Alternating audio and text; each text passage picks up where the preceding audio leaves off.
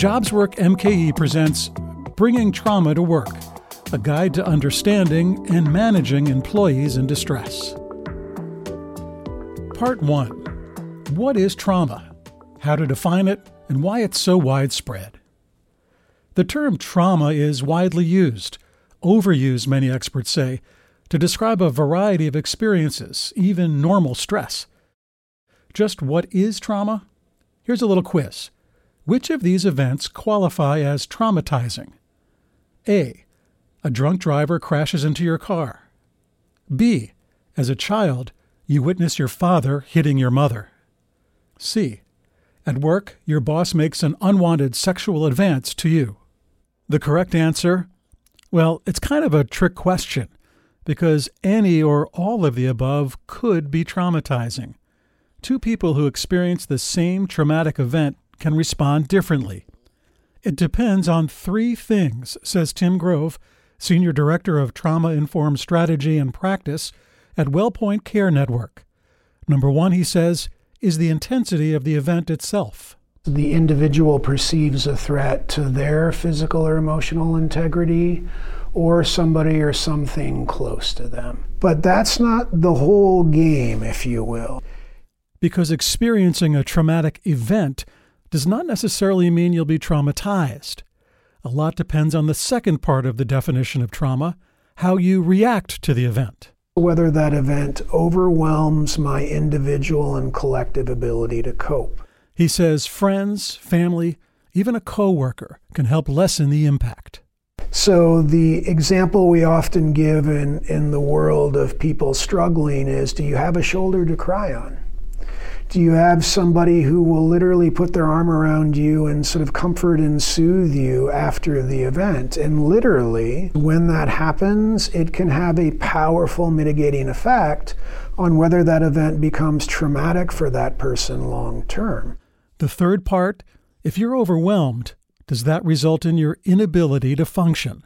So, if I'm a kid and I'm trying to focus in school, but I keep having these flashbacks to the sort of traumatic thing that happened to me. I can't focus, I can't concentrate, I can't pay attention. Eventually, the teacher notices and starts to say, Hey, wait a minute, something's going on. And we've now got difficulty navigating life, difficulty in functioning. That interference in functioning is where we hit our third criteria. So we would argue when all three things are true, uh, perceived threat to sort of physical or emotional integrity, that threat overwhelms my individual and collective ability to manage it or respond to it, and it leads to difficulty in functioning. That's what we call trauma. Trauma often stems from childhood experiences. Healthcare professionals use a 10 question form to determine if and how much a child was exposed to trauma.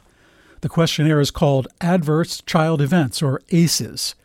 The questions focus on abuse, either emotional, physical, or sexual, neglect, emotional or physical, or family dysfunction, violence against a mother, substance abuse, mental illness, separation or divorce, or an incarcerated household member.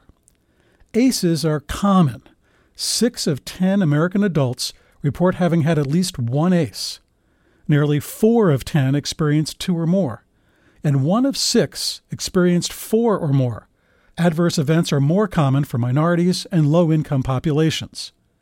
And studies have found a direct link between childhood trauma and chronic disease, mental illness, incarceration, employment challenges, and difficulty forming stable relationships. The higher number of ACEs, the greater the risk for these outcomes. But the ACE questionnaire focuses only on childhood experiences. Adults experience trauma too, and the questionnaire only asks about some sources of trauma. Others include natural disasters, school shootings, serious accidents, terrorist attacks, combat, and vicarious trauma that's witnessing or learning about someone else's traumatic events.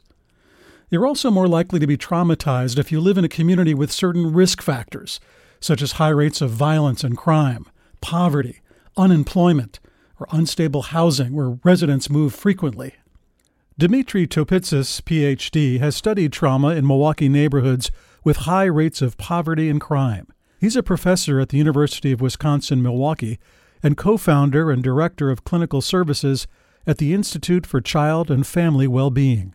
Over 90% of the people in those communities have experienced at least one significant interpersonal experience of trauma in their life, and, and many have experienced multiple. Being a victim of a violent crime, whether that's a physical assault, a robbery, seeing someone get assaulted or even shot and killed. Maybe as a child experiencing child physical or sexual abuse.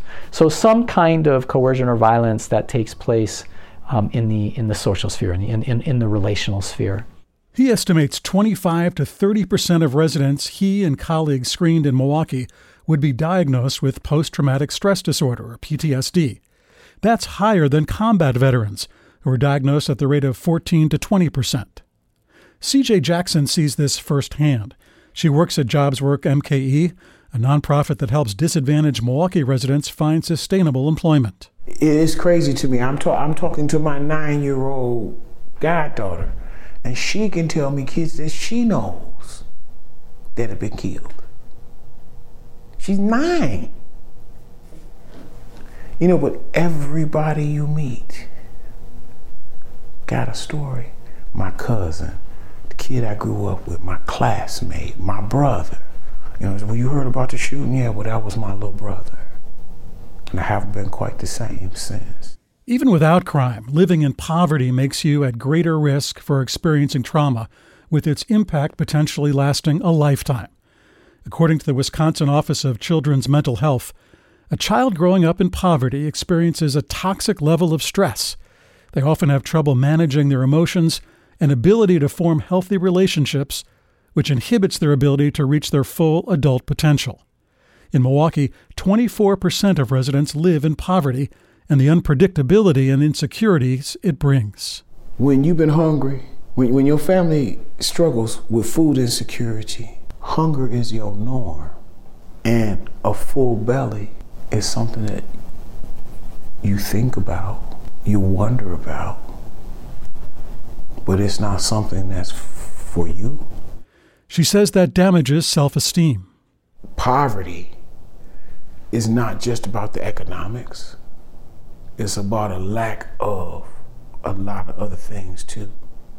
The economic lack, the economic deficits are what's obvious. But what that does to an individual on the inside and what he or she thinks of her, him or herself and how they interact in the world is colored by those experiences. The result an increased risk for anxiety, depression, poor physical health, and drug abuse. Just being a person of color can be traumatic. Dr. Bruce Perry is a child psychiatrist, neuroscientist, and noted trauma expert. In the book he co wrote with Oprah Winfrey called What Happened to You, he says to be excluded or dehumanized in an organization, community, or society you are part of results in prolonged, uncontrollable stress. Marginalization, he says, is a fundamental trauma. Mark Fosse agrees. He's a therapist at WestCare, Wisconsin, who works with many trauma survivors of color.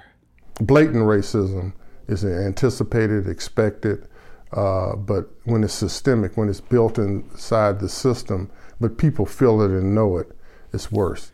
That's true, says Jackson of JobsWork MKE. The day I was born, the trauma started because I was born into a society in a world that didn't want me. You know that. You know that. It's in every fiber of your life.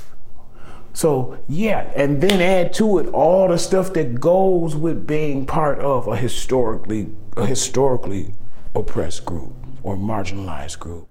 Research has demonstrated racism's effect on the brain. Scientists at the Milwaukee Trauma Outcomes Project studied the brains of people who have experienced racial discrimination and compared them to those who have experienced trauma not related to racism. Terri deRoon-Cassini is co founder of the Milwaukee Trauma Outcomes Project and an associate professor in the Division of Trauma and Acute Care Surgery at the Medical College of Wisconsin. What this really suggests to us is that race based discrimination is another form of trauma.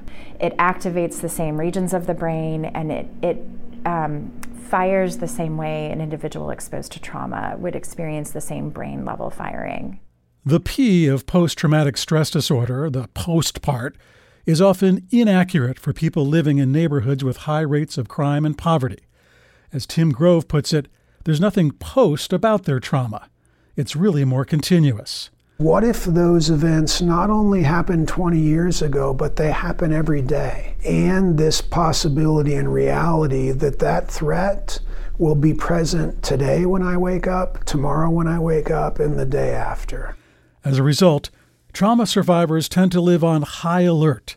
That could damage their physical and emotional health and create barriers to finding and keeping a job. We'll explore that later in this series of reports. Next, what it's like to live with PTSD. One man shares his childhood trauma and its lifelong impact. That's part two in Bringing Trauma to Work.